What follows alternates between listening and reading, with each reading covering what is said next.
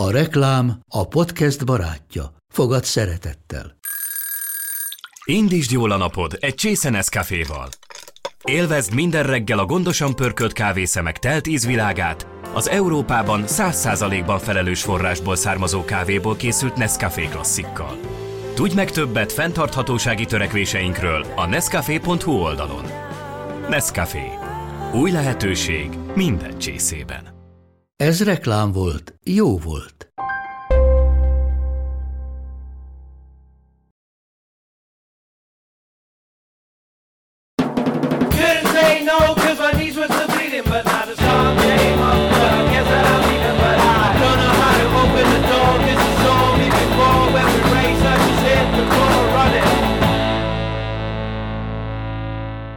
Sziasztok, ez itt a Stank Podcast legújabb adása, méghozzá a hetedik sorrendben. Most én vendégem pedig Bércesi Robert, a Hiperkarma frontembere, akit azért is hívtunk el, mert az Index idén ünnepli a 20. születésnapját, és az egyik fő fellépő a kétnapos bulin a Hiperkarma lesz. Szia Robi! Hello. Először is azzal kezdeném, hogy Index olvasónak számítasz? Olvasol egyetlen Indexet? Nem igazán olvasok én napi híreket, sajnos. Akkor neked a, ez, a, ez a születésnapi buli ez nem nagyon jelent akkor ezek szerint semmit.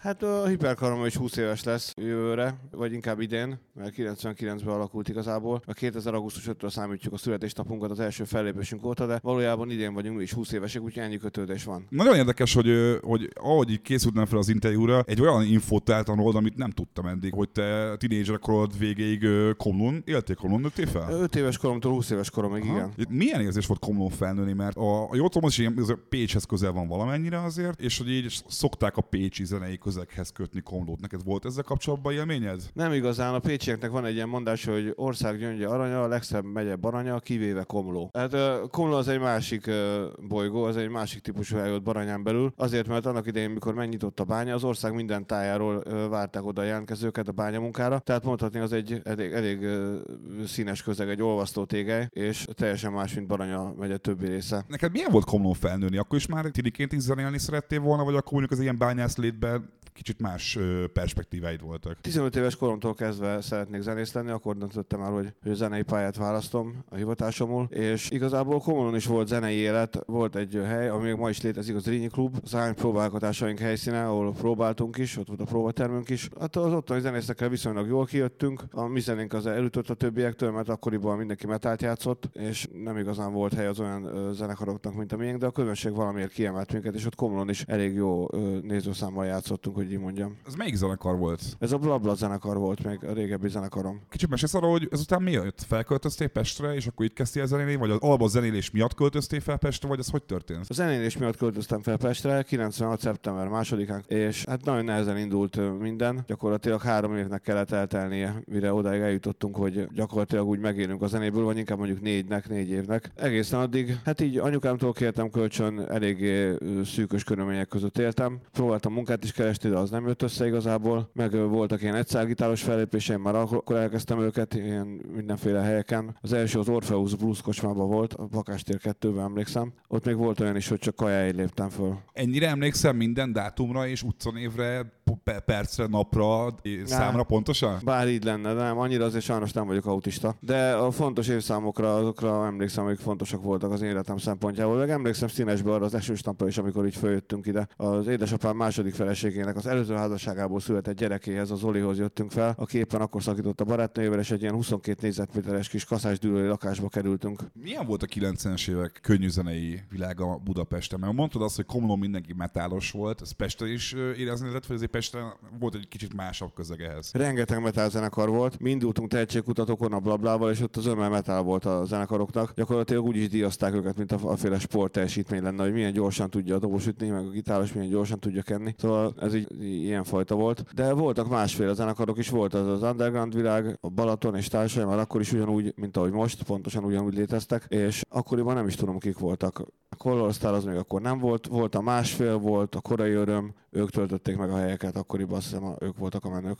Rád egyébként melyik magyar zenekar vagy előadó volt hatással ebben a korszakban, vagy akár korábban gyerekkorodban? Hát rám egyértelműen a Kispár és a Bord és a Lovasi Andrásnak a szövegei egyértelműen. A Blablát egyfolytában lekispárosozták, ami igaz is volt. Még a felállásunk is hasonló volt, pedig eleinte úgy jöttünk föl, hogy én leszek a gitáros énekes, de nem találtunk basszusgitárost, ezért át kellett váltanom basszusgitára. Na erre teljesen olyan lett a felállásunk, mint a Kispárnak, mert akkoriban még nem bővültek ki, csak trióba játszottak, úgyhogy ö, ott volt az a magas hangú éneklésem, a szövegeknek is a, a, a nagy része az, az, az elég erőteljesen táplálkozott a lovaséból, úgyhogy a kispál volt. Emlékszel, hogy volt-e olyan, hogy így a kispál előtt így először felléptél mondjuk előzenekarként? Amikor megjelent a lemezünk a Blablával, akkor a Sony bevizetett minket a, a Kispál elé egy 40 állomásos turnéra, de hogy melyik volt az első állomás, arra konkrétan nem emlékszem, megvannak belőle részek, hogy ilyen koncert volt, olyan koncert volt, meg az, hogy, hogy mikor találkoztunk velük először, az a Csillaghegyi Banánklubban tartott koncertjükön volt, arra emlékszem. Akkor néztünk először egymás szemébe a lovasival. És, mi, és mit láttatok egymás szemében? Furcsán nézett rám, az, én azt találtam, hogy olyan furcsán néz rám, nem tudom, ezt csak ezt a szót tudom használni rá. Nyilván mondtad, hogy ekkora hatással volt rád a lovasi, de hogy biztos volt egy érzés, amikor először zenészként eljutsz arra a szintre, hogy lovasol egy színpadon vagy. Ott biztos volt egy, egy, egy erős érzés benne. Igaz, hát végül is ő tekintető a példaképemnek, mert az ő hatására kezdtem el ezt az egész dalszerzést, meg szövegírást itt Magyarországon, a magyarországi hatásokat tekintve. És, és hát nekem nagyon megtisztelő volt, nekem nem tudom, hát köpni nyerni nem tudtunk, hát nagyon jó volt. Jó volt az a 40 koncert igazából. Az lett volna célja, hogy azokon a helyeken, ahol játszunk, utána önállóan is el tudjunk menni. Hát az igazából nem jött be, mert az önálló koncerteinkre utána nem nagyon jöttek el túl sokan. Arról tudsz kicsit mesélni, hogy mondtad azt, hogy befizettek egy, egy turnéra a kispál elé. Ez, ez hogy történt? Ez még ma létezik egyáltalán? Hogy, hogy egy feltörekvő zenekart így be kell fizetni egy nagy zenekar elé, hogy ismerkedjék? Általában azt hiszem, hogy ez a szokás. Most nálunk nem, mert a menedzserünk a Pita azt kitalálta, hogy mi nem kérünk pénzt az előzenekartól, hanem nívós produkciót várunk. Tehát nekünk az előzenekaraink volt a Margaret Island, a Szabó Benedek és a galaxisok, akik utána már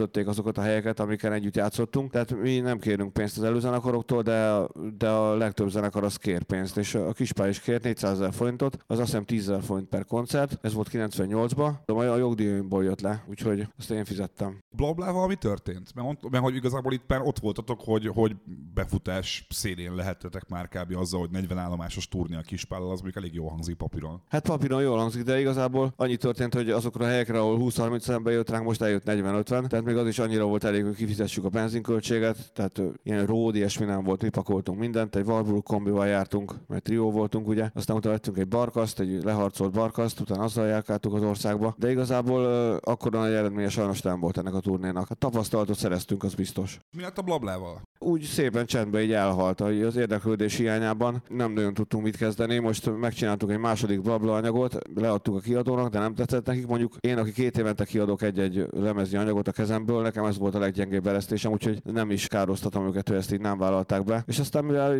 is előre se volt, ezért nem, nem, nem tudtunk mit csinálni, és akkor elkezdtem írogatni ezeket a másféle dalokat, ugye, amik a későbbi hiperkarnába kerültek, és megmutattam nekik a számokat, és neki nem tetszett. Konkrétan mondták, hogy neki a lidokain például abszolút nem tetszik. Ugye ezt, ezeket a fajta másféle dalaimat, ezeket csináljam meg mással. Mondták, hogy akkor csináld meg ezt a frankékkel, mert akkor már ismertem a frankéket. És mikor nekik megmutattam, akkor a Frank csak annyit mondott, hogy hogy fog ez, hogy fog ez szólni élőben. Tehát az, ez egyet jelentett az igennel. Nekem az volt a fura a hiperkarmában egy picit, nem is fura, hanem érdekes nagyon, hogy, hogy a, a rap hatással te előadásmódodra. Az teljesen tudatos volt a te részedről, vagy ez ilyen, vagy ez egy magától jött, hogy egy kicsit reppesebb a hiperkamerának so, sok dalszövege egyébként, mondjuk egy átlagzenekarhoz képest. Teljesen tudatos volt, a Becknek volt a Loser című száma, és ő nyilatkozta hozzá, hogy hát megpróbált rappelni. És akkor gondolkodtam, hogy én miért ne próbálhatnék meg. És akkoriban jöttek az Everlesznek a Whitey Ford Sings the Blues című lemeze, amin ő rappelve énekelt, és közben még egy akusztikus gitár is szólt. És akkor az adta meg a végső löketet arra, hogy én is ilyet szeretnék csinálni, hogy egy elektronikus alapra rá gitározom a kis tábortüzes akkordokat, és rappelek rá, nem fogok ilyen magas tartományba énekelni, mert könnyen lehet, hogy esetleg azért tűnik kispárosnak sokszor az ének, mert hogy pont olyan abban a magas tartományban éneklek, mint a lovas, és ebben van is igazság, hogy tényleg ezért tűnt annak. Ezt téged egyébként zavart, hogy sokan a lovasihoz hasonlították a énesstílusodat? Hogyne, hát persze, persze, nagyon, nagyon, nagyon, nagyon fájt, hogy az egész zenekart ilyen kis kópiaként eh, könyvelik el. Ez nem az van, hogy így a, ebbe az egész korszakban az összes ilyen alternatív magyar zenekart azt általában ilyen kispák kópiaként könyvelték el, és akkor ezt így mindenkire ráhúzták? Hát igen, csak nem akartam olyan lenni, nem akartam egy lenni a millióból. Úgy szerettem volna valami eredetit alkotni, amire azt mondják, hogy hogyha még nem is jön rá több közönség, de legalább azt tudják mondani, hogy ne hasonlítható senkihez. Emlékszel arra, hogy az, az első, ugye az első lemez, azt hiszem első nagy lemez a hiperkarmátok 2000-ben jelent meg. Igen. A, emlékszel arra, hogy az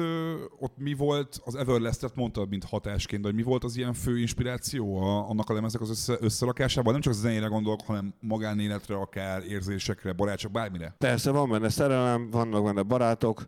Igazából az volt a célom a hiperkarmával, hogy ez egyszer nem egy olyan zenét szeretnék összerakni, ami a nagy közönségnek szól, hanem ami a legközelebbi barátaimnak szól, hogy nekik tetszett az a zene. Mert a blabla nekik nem tetszett. Nem mondták ki konkrétan, de úgy mondták, hogy, vagy gondolták. Tehát meg az egyértelmű volt, hogy az annyira nem jön be nekik, mert akkor mondták volna. Viszont a hiperkarma demóra ezek a barátaim már azt mondták, hogy rajongód vagyok, meg ilyen vicces dolgokat mondtak, hogy, hogy neki nagyon tetszik már ez, a, ez az újfajta irány. E- Emlékszel arra, hogy arra pillanatra, amikor a hiperkarmának így megindult a szekere? Hogy melyik volt az a pont, ahol azt érezted, hogy na basszus, most megtaláltam azt a formulát, amivel be fogok futni? A Blablával a fő nézőszámunk a 120 fő volt, am- a- akik eljöttek ránk meg, meghallgatni bennünket. A Hiperkarmának az első koncertjén voltak 167-en, a Bahnhof klubban volt, ami már nincsen. Az volt a kezdet, és utána jutottunk el egy olyan szintre, hogy ilyen 250-300 fős budapesti helyeket, mint például amilyen a, a Pesties Café a Liszt téren, olyanokat meg tudtunk tölteni, és gyakorlatilag a 2000-es évek eleje az így zajlott, hogy ilyen 300 fős klubokban játszottunk. Mondjuk ebből nem túlzás, de volt gyakran 50 fős vendéglista is. Az a vicces, hogy, hogy nem régen a Barbanegrában játszottunk, 1400 fős a hely, és már két héttel a koncert előtt nem lehetett helyeket kapni, és nem volt a vendéglistámon senki. És ezek az emberek egyszerűen felnőttek, kiöregedtek, családosok lettek, és mint ahogy a könyvben is megemlítem azt, meg készült rólam egy könyv, hogy, hogy, hogy az egyikükkel találkoztam, és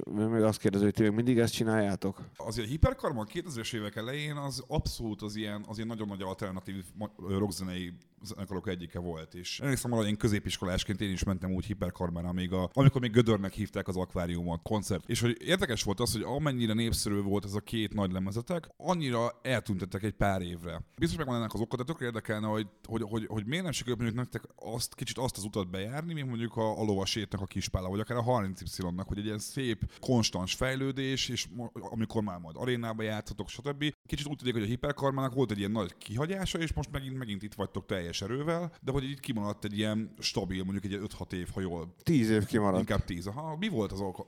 Inkább, inkább rajtad múlt az egész, vagy azért a többieken is, vagy így... Ez egész egyedül rajta múlt teljesen. Egyszerűen belecsúsztam a kemény drogok világába, és nem eresztett el tíz éven keresztül. A zenei világ vitt ebbe bele téged, vagy így alapból is olyan személyiség volt, aki mindig kíváncsi volt ezekre? Én mindig is kíváncsi voltam ezekre, és hát a haverok, voltak olyan haverok, akik ezt csinálták, és belekerültünk ebbe a közegbe, és én is elkezdtem csinálni, és én nem tudtam abba hagyni tíz éven keresztül. Nem tartasz attól, hogy a, a kis Tibin meg rajtad kívül gyakorlatilag Magyarországon senki nem mer erről beszélni nyíltan zenészek közül? Mert nem is nagyon tudnának mit beszélni. Most például vegyük akár a lovasító, nem drogozott soha, nem is, nem, nem is fog drogozni. Ő igazából ebben nem, nem tud mit beleszólni. A Tibi is csak annyit tud beleszólni, hogy hát most füvezett, elment a izéra, az elvonóra, ami nagyon nagy dolog volt tőle, egyszerűen utána írta meg a csúcs számait, amivel gyakorlatilag följebb kerültek. Igazából nem tudom, hogy ő, ő is mit tud erről beszélni. Szerinted a, a kis Tibinek zeneszerzőként azt tett jót, hogy elment a rehabra, és utána tudott igazán nagy számokat írni, azt mondod? Hát úgy tűnik, azt mutatja az ábra. Te például, mint zenehallgató, te észrevetted a különbséget a Quimby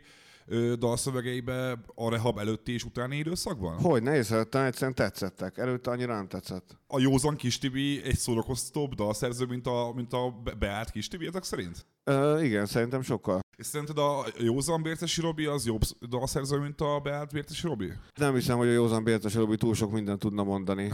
Nekem Pedig itt vagyunk most is. Hát igen, igen, de úgy, úgy, úgy dalszerző szempontjából. Lehet, hogy ez csak ilyen tudatalatti álszerénység, vagy nem tudom micsoda, de, de nekem, nekem valahogy máshogy van beállítva az agyam. Meg azért úgy belementem a kemény dolgok világába, ahogyan, ahogyan nagyon, hát nem nagyon ismerek most olyan, olyan zenészeket a magyar palettán, akik ebbe ennyire belementek volna. Tehát inkább els, első számú drogos lettem, és csak második számú zenész. Van például Mindenki függ című szám, amit én nagyon-nagyon szerettem kamaszkoromban, és nagyon sokat hallgattam, és a hiperkormában mindig azt szerettük osztálytársaimmal megismerési körömmel, hogy olyan jó érzés volt hallgatni, és, és rájönni, hogy vajon mikről szólnak a számok, kihez beszélsz, mire utalsz. A Mindenki függnél például pont arról próbáltál énekelni, hogy mindenkinek megvan a saját démona, és lehet, hogy valaki szerencsejátéktól függ, valaki meg mondjuk a kokaintól függ, vagy, vagy esetleg teljesen másra gondoltál. Nem, nagyjából erről van szó. Kicsit beemeltem a katona élményeimet is, a hétvégenként hatkor keltem, hétköznap meg fél hatkor. Voltál katona? Igen, igen. Erre mesélsz egy kicsit, ezt nem tudtam. Hát bevonultam katonának, és egy évre vonultam, fél évig voltam, fél év után szereltek le, akkor volt egy ilyen balhé, egy ilyen verekedős balhé, gyakorlatilag megvertek, inkább úgy mondanám. Aztán utána le is szereltek engem. Hát kemény voltam, voltam hajlandó engedelmeskedni a szivatásoknak, nem nagyon tudtam beilleszkedni, aztán végén megkaptam magamét. Azt szokták mondani, hogy a katonaság az mindenkinek jót tesz, de akkor szerint ez nálad nem állt fenn. Nem, nekem nem, nem tett jót. A, még visszatérve a dalszerzői munkásságodra, az nagyon érdekes, hogy a dalaidnak a nagy részét egyes második személyben írod. Mint hogyha valakihez beszélnél. Ez tudatos a te részedről, hogy amikor dalszöveget írsz, azt így valakinek szánod, és ha igen, akkor kinek? Hát van, amikor ott van a fejemben, hogy kihez szól a szöveg, van, amikor csak ott a tudatalattén peremvidékén lebeg az illetőnek az arcképe, és akkor, és akkor úgy,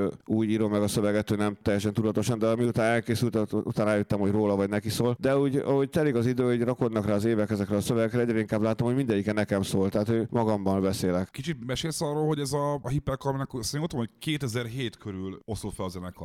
Volt arra próbálkozás, hogy mondjuk akár nélküled csinálják tovább a zenekar? Nem, nem, ilyenről szó se lehetett, nem tudtam volna énekelni. És az a része, hogy ti már a kezdetektől is így próbálkoztok ilyen drum témákkal, meg voltak egy olyan műfajú dolgok, amiket nem, ami nem volt jellemző akár se a Kispál, se a Heaven Street Seven, se a Beach vonalba, és inkább ez a másfél kolorsztáros vonalba volt jellemző, hogy elektronikus zenei témákat hoznak be, olyan dob témákat hoznak be, ami nem szokványos a rock zenében. Rád is hatott például az elektronikus zene, vagy te inkább mindig egy szerzői vonal képviselt? Igazából az elektronikus zene rám annyira nem hatott. Mondjuk az Amondot meg a Mitevőt, azt a Goa zene alapjára írtam meg. Azért ilyen gyors a szövege, a 100, 140 BPM-be megy. Úgy, úgyhogy végül is hatott, meg a hip-hop is nagyon sokat hatott, hiszen annak hatására kezdtem el ezt az éneklős reppelős vonalat, ami így jellemző a hiperkarmára. Tört utána a drum and és társai azok, amik igazából annyira nem hatottak rám, nem hallgattam soha őket. A biorobotnak a létrehozásáról tudsz mesélni? Hogy, az, hogy, a, hogy mondtad, hogy ez a hiperkarmás rész, ez egy, biztos egy, egy necces időszakon volt tehát túl, elég sokszor nyilatkoztad azt, hogy hogy hogyan közöttél meg a démonjaiddal, de hogy végig benned volt, hogy te zenélni szeretné, akkor is, ha nincsen hiperkarma? Nem nőzenéltem, semmit nem csináltam gyakorlatilag. Úgy nagyon sokat írtam, de nem, nem volt jellemző az, hogy bármi értelme lett volna. Nemes András már hónapok óta hívogatott, hogy valamit hozzunk össze ketten. Tegnap találkoztunk, de nem lett belőle semmi, mert ahelyett, hogy felemeltem volna a gitárt, inkább pofáztam végig. Szóval jó pár alkalomnak kellett ahhoz eltelni, hogy összerázódjunk és elkezdjünk írogatni. Én ilyen Plutó számokat néztem ki magamnak, az az ő zenekara, amiket egy kicsit átírtam, megváltoztattam a szövegét itt ott, aztán azzal kezdtük a közös munkát, hogy, hogy ezeket a számokat egy kicsit felújítjuk, és utána pedig elkezdtünk önállóan is saját számokat írni, egy lemez saját számot sikerült összeírnunk, ezt föl is vettük, meg is jelent, de aztán ugye az egész így, így el, elsüppett az egész biorobot, úgy nem nagyon tudtunk hozzá a zenekart összeverbuálni. Az András egy nagyon nehéz természetű ember, én is az vagyok, így két ilyen embert összeengedni, az nem annyira szerencsés dolog, úgyhogy ö, eddig jutott ez a biorobot ügy. Ha jól tudom, hívő embernek számítasz, és öt éves korodra jársz templomba, ez igaz? Hát ö, öt éves korom óta imádkozom már, mint amióta tudom azt, hogy hogyan kell. De hogy templomba járnék, azt, azt nem, nem, nem járok templomba, de imádkozom minden nap, és hívő ember vagyok. Egyébként erről el tudok mesélni egy történetet régebben. 2006 körül lehetett. Eljárogattam templomba, a Lilium utcában laktunk, az akkori barátnőmmel, és átjárogattam a templomba, és hát néhány ember lézengett ott csupán csak, és a templom előtt ott hőbörgött egy koldus. És mondtam a papnak egy idő után, már amikor a sűrűben jártam oda, hogy miért nem engedjük be a koldust, és mondta, hogy ezt nem lehet. Tehát majd hideg van, engedjük be, és akkor beengedték, és az oltár elé elhelyezkedett, és ott káromkodott, meg minden, mint az állat. És én végén pedig megfogtam, én magam mentem oda, megfogtam az oltárat, megfogtam a gravancát, és kibasztam a templomból, és közben sírtam. Tehát potyottak a könnyeim gurgulázva. Úgyhogy nagyon megható jelenet volt. Akkor mi játszódott le benned? Azért sírtál, hogy, hogy kirteszel egy embert, akinek szükség lenne a melegre, vagy azért sírtál, hogy te jót akartál valakinek, és ő azt nem hálálta meg? Hát, hogy ilyen erős az ördög. Az ördög adta a hajléktalanban rejlő ördögöt, gondolod? Pontosan, persze. Nem volt benned az, hogy a vallás, meg a vallásosság, a, a rock and roll életmóddal, a, a piálással, a csajozással, a drogozással, az nehezen összeegyeztethető? Hát Isten velünk, ki. Én Istenbe hiszek, Isten velem van végig. Nem hiszem, hogy ennél többet el kéne mondom. Annak, aki hisz, az tudja, hogy ez mit jelent. 2011-ben újra összeálltatok egy rövid időre a hiperkarmával. Abba az időszakban egy kicsit jobban lettél, megtaláltad magadat? Igen, hát akkor a kemény drog függőségemet átváltottam alkohol és gyógyszer függőségre, ami azt jelenti, hogy ilyen szervátó voltam, ahogy az orvosi körökben mondani szokás. Akkor már tudtam kommunikálni a többiekkel, megpróbáltunk összerakni egy harmadik lemezanyagot, akkor még csak félig jutottunk el, mielőtt másodjára is visszaestem volna, és azokban az időkben elég jó koncerteket adtunk. Volt olyan koncert, hogy egy viszkit ittam az egész koncert alatt, vagy előtt is összesen, úgyhogy, úgyhogy jó sikerült bulik is voltak ott, ja. Ez a piálós dolog, ez szintén itt a rock and roll életmód vitte be bele, vagy, vagy ennek inkább a lelki okai volt? Hát kellett valami, ami, ami ki helyettesíti a, a kemény drogokat, és mivel hogy szalaxot is szedtem, és arra ittam, úgy az egész ez még hatványozottabban működött, aki próbáltam el, az tudja, hogy miről beszélek, és ö, nem voltam soha egy piás, tehát nem voltam olyan ember, akinek az alkohol jelentette volna a gyönyörűséget. Én, én a kemény drogba találtam meg azt, amit sokan mások az alkoholban, de akkoriban abban az időben ittam, igen, elég rendesen. Neked volt ilyen ö, színpadlázat, hogy így mondjuk félti a színpadon, vagy nem érezte, hogy jó magad, és mondjuk ezért kell mondjuk piálni, vagy bármi más csinálni? Hát nekem minden koncert előtt lámpalázam van, igen erősen, és az első második számnál múlik talán el, vagy van, amikor már a színpadra lépésnél is, de mindig lámpalázam van, és ez szerintem teljesen normális is. Régebben már két héttel egy koncert előtt lámpalázam volt, vagy volt egy három nappal a koncert előtt, most már csak a koncert napján jön elő, tehát tudok előtt aludni, meg minden. Hogyan reagáltál mondjuk arra, amikor akkor ma nagyon-nagyon ment, hogy mondjuk rajongók megtaláltak és, és beszélgetni akartak veled, és mondjuk te mondjuk nem voltál abban a lelki vagy szellemi állapotban, hogy mondjuk így trécsei, meg jó povizel rajongókkal volt ilyen? Hát persze, kérdem, egyszer egy kis csaj oda jött, kérdezte, hogy hogy most akkor Robi, te most folyamatosan be vagy állva, vagy pedig én hiperaktív, és mondta neki, hogy hát drága, hát én folyamatosan be vagyok állva, hát én jelennék alapból fejbe lőném magam. Amúgy egyébként nem mondod azt, hogy a, a veled való interjúk nagy részénél ez állandóan előjön? Hát egy, egy kicsit uncsi, de az életemnek a részét képezik a dolgok, tehát mindenképpen benne volt az egész életemben, és ha úgy vesztük, nagyon hülye hangzik, de valamelyik köszönhetek is nekik, mert hogy ö, felnyitották a szememet olyan dolgokra, amikre amúgy nem nyitott, nem nyit volna ki a szemem, sötétségbe éltem volna tovább. Mire gondolsz? Például én, én olyan ember voltam, aki mindig mindenkit fikázott, mindenkiről megmondta a negatív véleményt, hogy megtaláltam a hibát, de nem kaptam érte tapsot senkitől, mert aki, akinek ilyen hibái vannak, az tudja magáról, hogy ezek a hibái nem kell azt az orra eldörgölni. És igazából azon az ajtón kell benyitni, ahol az embereknek a pozitív tulajdonságai rejlenek, és, és azt meglátni az emberekben. Na hát például ezt, ezt nyitotta meg főleg a marihuána, ezt a, ezt a kaput, hogy igen, és a pozitív dolgokat kell nézni az emberekbe. A koncerteknél te a backstage-ben elbújsz a saját öltöződbe, és ki se jössz onnan a koncert, csak a koncertre? Hát sajnos igen, de most már ezen változtatni fogok, ki fogok menni néhány koncertet megnézni. Ja, te nem is szoktad megnézni más a koncertjeit? Hát nem, de ez változni fog most már idéntől. Ja, igen, most ezt elhatároztad, hogy idéntől megnézek minden előzenekart? Nem csak őket, hanem esetleg átmegyek egy másik színpadhoz.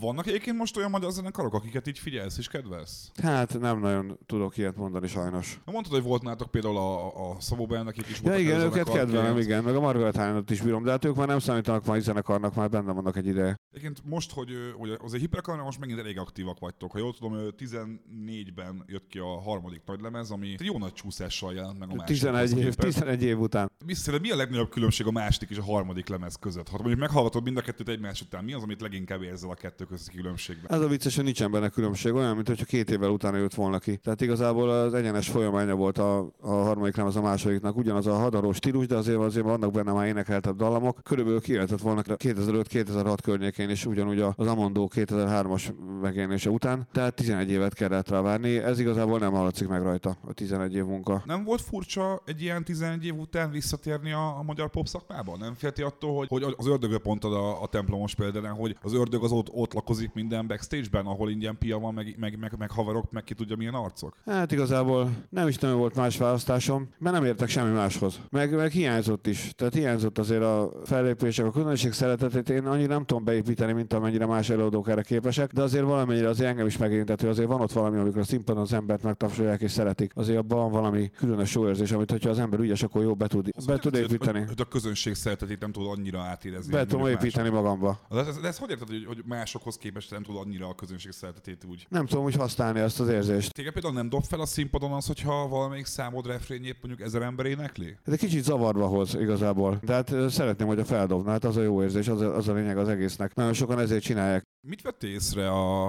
a magyar könnyűzenei helyzet változásában ahhoz képest, amikor abba hagytátok a hiperkarmet, és ahhoz képest, ahol most vagytok? Érzel szignifikáns különbséget, hogy, hogy más most már Magyarországon kicsit a könnyűzenei piac, mint mondjuk volt 2005-6-7 környékén? Szerintem volt egy, egy ilyen ö, ö, szintlépés, tehát ö, akármilyen stílusba ad elő valaki, már jobb, jobban csinálja, mint régen. Tehát annyira gagyik dolgok már nincsenek, mint amik az én időmben voltak. Azt mondod, hogy, hogy régebben sokkal több volt a gagyi, mint most? Igen, a gagyi az sokkal gagyi volt, mint most, ami- most számít gagyinak. Tehát ö, a fiatalok sokkal okosabbak lettek, gyorsabb a reakcióidejük is, és szerintem sokkal jobban csinálják, mint ahogy mi annak idején csináltuk. Persze így is van bőven javítani való, de hogyha már ezt kérdezed, akkor azt mondom, hogy bőven színvonal emelkedés. Szerinted, hogy a hiperkarmával mondjuk most kezdenétek el, akkor ö, már beszélhetnénk arról, hogy a hiperkarma arénába játszik? Vagy azért ez nem ennyire egyszerű? Ja, nem hiszem, ez mindig is egy rétegzene marad, bizonyos embereknek Quimby-vel szól. is így álltak hozzá, aztán a, meg a lovasihoz is, aztán a lovasi is játszott már arénában, Quimby is játszott már arénában. Hát az igaz, lehetséges, de ez akkor is egy rétegzene, ez akkor, akkor még náluk is rétegebb. Nem, nem zavart soha ez az alternatív rock zenei be, besorolás? Hogy így... Nem, igazából ezt a zenét szeretem. Én, nekem e- ezzel az elején nőttem fel, ilyen zenét akartam csinálni, nekem ez így megfelel. Volt egy közös számotok a Marsalkó Dáviddal, Igen. a Halott Pénz Dáviddal is. Igen. Egyszer interjúztam vele, és ő mesélte azt, hogy, hogy elmentetek közösen számot írni, aztán még egy négy éve, öt éve talán. Igen. És hogy ez nekem egy nagyon meglepő húzás volt, mert azért a, a Dávid zenéje, a Halott Pénz zenéje az egy sokkal mainstreamebb dolog, mint mondjuk a, a hiperkarma bár, bármikor is tud lenni. És, és tök érdekelne az, hogy, hogy te egyáltalán tudtál arról, hogy ő kicsoda, amikor fel, felkeresett téged. Hogy ne tudtam volna? Persze, hogy úgy tudtam. Igen, igen. Átmentem hozzá, és elkezdtünk csemelgetni, feldugtam egy témát, neki az egyből megtetszett, azt mondta, hogy olyan, mint a gyerek az édességboltban, mert hogy ilyen mókás tinem, ahol egy és akkor ebből, ebből kiindulva csináltuk meg a, a számot. Én már úgy kaptam meg azt a verziót kaptam meg, ami a végleges, arra majd rárepelt, tehát nem tudtam, mit fog ráreppelni. Ja, végül is gratulálok neki, nagyon jókat csinált bele. Te érzed most már azt, hogy egy generáció már elkezdett felnőni, vagy már fel is nőtt, aki már, akinek már hiperkarma az majdnem azt jelenti, mint más másnak a kispál, akinek mondjuk a hiperkarma első két lemeze az annyira alapmű, mint mondjuk az ágyasztal tévé neked? Mert hogy a, a Marsakó Dávid pont ilyen, hogyha jól tudom, azért is hívott el téged a egyik dalba szerepelni, mert hogy ő nagy hiperkarma rajongó volt. Hát ezt nem tudom, nem tudom, hát végül csak aki már 2000-ben született, az már most lassan 20 éves lesz, úgyhogy, úgyhogy eléggé eltolódtak most már ezek a generáció közti különbségek. Úgyhogy uh, annyira azt még nem vettem észre, de azt észrevettem, hogy idősebbek is járnak a koncert, ugyanúgy, hogy fiatalabbak is, tehát elég nagy, nagy a, nagy a szórás, így igen. Ami nagyon meglepett vele kapcsolatban az az, hogy, ö, hogy négy évvel ezelőtt feltűnti az RTL Klubnak a selfie műsorába. És ott, és azt én, én nagyon me- megdöbbentem azon, hogy egyrésztről te nem voltál soha egy ilyen bulvárban szereplő figura, ha jól tudom. Hát nem, nem, egyáltalán nem, az elkerült engem, hála Istennek. Hogy amúgy el is kerültek téged, vagy szándékosan nem is akartál közelbe menni. Szerintem ők ezt érezték, hogy nem vagyok odavaló, én is, én is éreztem, hogy nem vagyok odavaló, és így, így szépen meghagytuk egymásnak a saját területünket. És a selfie akkor honnan jött? Mert azért mégis ez egy annyira intim dolog, hogy te engedted azt, hogy belelássanak a magánéletedbe egy kamerán keresztül. Hát igazából nincsenek titkaim, nem nincs olyan, amit, amit elrejtenék az emberek elől, és mániákusan kerestem egy olyan dolgot, amivel esetleg lehetővé tenném azt, hogy, hogy ez a sok év, ami eltelt nyom nélkül drogozással, ez másnak ne teljen el, más ne essen vele ebbe a hibába, tehát hogy valami értelmet nyerjen legalább ez, a, ez az elvesztegetett 10-11 év. És ezt egy műsor is egy ilyennek találtam, hogy hát esetleg elrettentő példaként szolgálhatok. Te ezt elvesztegetett 11 évnek érzed? Akkor is, hogyha mondjuk írták közben egy csomó zenét, meg lemezt? Hát annyira nem írtam sok mindent, legtöbbször ismételtem magamat, úgy éreztem, hogy csinálok valamit, aztán mégsem. Az egy helybe tofogás volt, egy helybe járkálás. Sajnos nem, nem tudok rá más mondani, mint azt, hogy el van vesztegetve az az idő. Nagyon kritikus vagy magaddal szemben, azt vettem észre. Gyakran tartasz ö, ön- a- analízist, gyakran gondolkodsz azon, hogy, hogy valamit másként kellett volna csinálni? Hát persze, hogy ne, minden nap. És akkor ez a, ez a selfish műsor az RTL-nél, ez segített abban egy picit, hogy, hogy, úgy, hogy úgy talpra állj, hogy úgy elkezd magadat megbecsülni és érezni azt, hogy, hogy ha el is cseszti esetleg tíz évet, akkor még ez nincs semmi sem veszve? Vagy ez arra jó volt végül? Hát pont egy nagyon depressziós időszakomba kaptak el a szerkesztők, úgyhogy nagyon sok mindent nem is csináltam. Az első hónap után már szinte ki akartak tenni, mert hogy, mert hogy nem, volt, nem volt semmi anyag, amit felhasználtak volna vág, vágni, hogy így mondjam. És keveset gitároztam, gitározhattam volna többet, beszéltem volna okosabban. Minden esetre arra jó volt, aminek szántam, hogy megmutassak kb. hogy hogy néz ki egy ember tíz év kemény drogozás után. Ez a média világ, ez az klubos világ, akkor neked nem is jött be annyira. Nem vágysz Nem, oda. nem, nem igazán. Nem is volt olyan terved, hogy mondjuk egy műsor után esetleg valami másik műsorba szerepelj, vagy valami más ötleted legyen. Nem, nem, nem.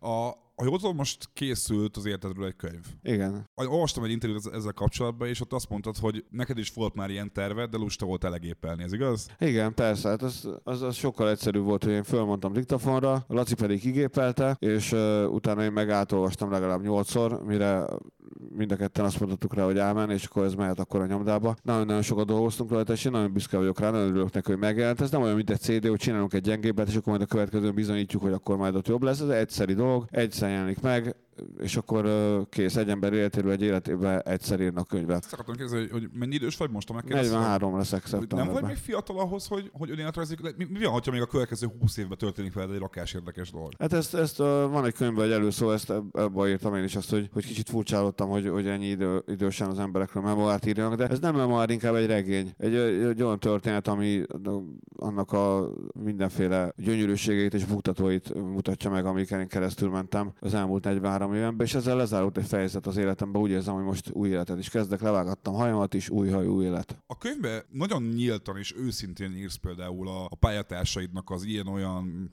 bulizási, meg, meg drogozási szokásairól. Ez nem, nem szóltak páran miatt, hogy Robi, ezt, ezt, ezt így ne, ne írjatok már meg. Nem volt ebből gond? Állítólag a, a Vadfrutik énekesének a Likó Marciak a könyvében is rengeteget szerepel a drog, a Szabó Győző Toxikoma című könyvében szintén rengeteget szerepel, és igazából nem állították őket elő, nem volt belőle semmi probléma. Így gondoltam, hogy, hogy, akkor, hogy akkor nekem se fognak szólni emiatt, hogy elmondom, hogy igen, ez történt velem. Remélem, hogy elévült már, megmondom őszintén. Akkor az nincs, nincs az benne, hogy megjelenik valamikor a tech vagy a rendőrség az ajtódnál, hogy akkor figyelj, itt ezen az oldalon ezt meg ezt írtad, akkor most, most izé, számon kérünk ezért. Hát eszembe jutott ez, de szerintem ez nonsens, ilyesmi nem fog történni, nagyon remélem. Egyébként neked volt valaha bajod a, a törvényel, a rendőrséggel? Neked megjut a bajod valaha velük? Igazából nem, nem igazán. A, a hiperkarma, akivel most felléptek a Index Bulin is, és idén 20 évesek, hova tarthat most? Mert hogy sokszor el szokták mondani azt, hogy az első lemezek után már minden zenekar csak magát ismétli, vagy nem tudja soha azt hozni. Szerinted a hiperkarma mit tud még adni a következő generációnak itthon?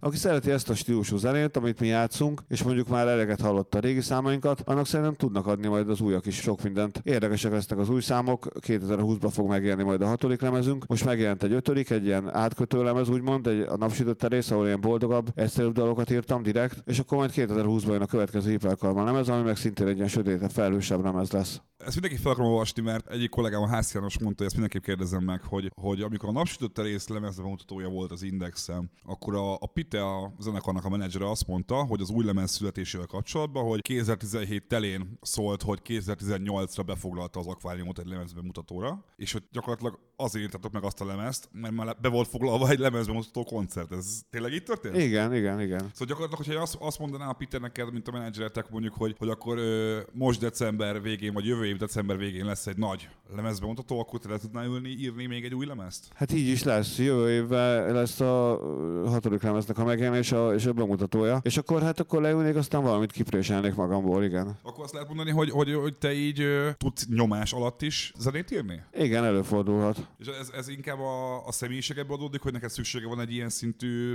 tol- tolásra, motivációra, vagy inkább ar- arról szól, hogy szeretsz tökölni, és akkor muszáj valahogy elérni valamit. Hát, ö, mint ahogy ez elmú- elvesztegetett tíz év is mutatja, hogy szeretek bonyolni, szeretek nüanszírozni, belemenni a dolgoknak a, az apróságaiba, úgyhogy utána észre se veszem, hogy, hogy, hogy, nem csinálok semmit, csak ugyanazt ismételgetem, tologatom jobbra arra ugyanazokat a sorokat, úgyhogy mind a kettő igaz, amit mondtál. Van most olyan dolog a zenén kívül, ami, ami nagyon kifejezetten motivál és inspirál téged is, és, és megihlet ahhoz, hogy, hogy új számokat írjál? Akár az életedben, akár művészetben, akár mi másban? Hát történik az életem egy ilyen lelki tisztulás, amitől, amitől jobban megismerem saját magamat. Most már nagyobb rálátásom van a múltra is, elképedek attól, hogy tényleg 10 évet, 11 évet képes voltam az életemből kiadni. Még ezt föl kell dolgoznom, még a feldolgozás alatt van. Aztán, hogyha feldolgoztam, akkor szépen megnyomom az enter gombot, ami azt mondja, hogy fel is fogom. Az eszköztárom részévé teszem ezeket a dolgokat, onnantól kezdve pedig már tudom őket használni. Szóval most ilyen feldolgozás van. zeneírásnál, dalírásnál például nehezebb vagy könnyebb most neked leülni és alkotni? Mert szokták mondani azt, hogy a legzseniálisabb dalok és zenék mindig akkor születnek, amikor a zenész nincs is magánál, és nem is érzi, mi történik körülötte, és csak, és csak érzésből és, és, és, és szellemből ír. Most érzed azt mondjuk, hogy nehezebb zenét írni, mint mondjuk akár 10 év, 15 évvel ezelőtt volt? Igazából nem nehezebb, mert az őszintén megmondva most is azért picit rásegítek néha ezzel azzal. Piázgatsz? Mondjuk, aha, de, de úgy nem mondanám nehezebbnek. Egyébként szerinted a, a magyar könyvzenében ez egy ma is jellemző, erős probléma, vagy azt látod, hogy a fiatalabbak már ennél egy fokkal megfontoltabbak? Most már sokkal okosabbak szerintem, sokkal, sokkal megfontoltabbak, okosabbak, jobban tudják, hogy mit akarnak csinálni már a tinik is, és ö, szerintem ö, ez még jobban ki fog csak tolódni, egyre, egyre, egyre okosabbak és okosabbak lesznek, ahogy jönnek a generációk. Egy utolsó kérdést még azt tenném fel, hogy a, a, az elmúlt, mondjuk azt, hogy 20 évben, a Hiperkarm idén 20 éves, az elmúlt 20 évből melyik az az emlék, ami a legerősebb benned, és ami, ami gyakran eszedbe jut, amikor esetleg magad alá kerülsz, és mondjuk azt mondod, hogy nincs kedved többet zenélni, vagy ilyesmi. Mi az a legerősebb emlék, ami a hiperkarmához köt, amit tudja, hogy nem fogsz soha elfejteni, és egy, egy pozitív emlék neked? Hát van egy ilyen faliterítőkre szánt mondás, hogy csak a szépre emlékezem, az első boldog nyára. Hogy igazából az, amikor az első lemeznek csináltuk a, az alapjait, meg a zenéjét, az első lemez dalai, amikor születtek, arra emlékszem vissza elős, elsőként ez ugrott be. Nagyon szépen köszönöm Bércesi Robinak. Köszönöm. Mi jövünk majd hamarosan a következő adással. Adjatok nekünk öt csillagot iTunes-on, hogy, hogy fenn legyünk a leghallgatottabb podcastek között, és jövünk legközelebb egy új vendéggel, addig is sziasztok! A műsor a Béton partnere.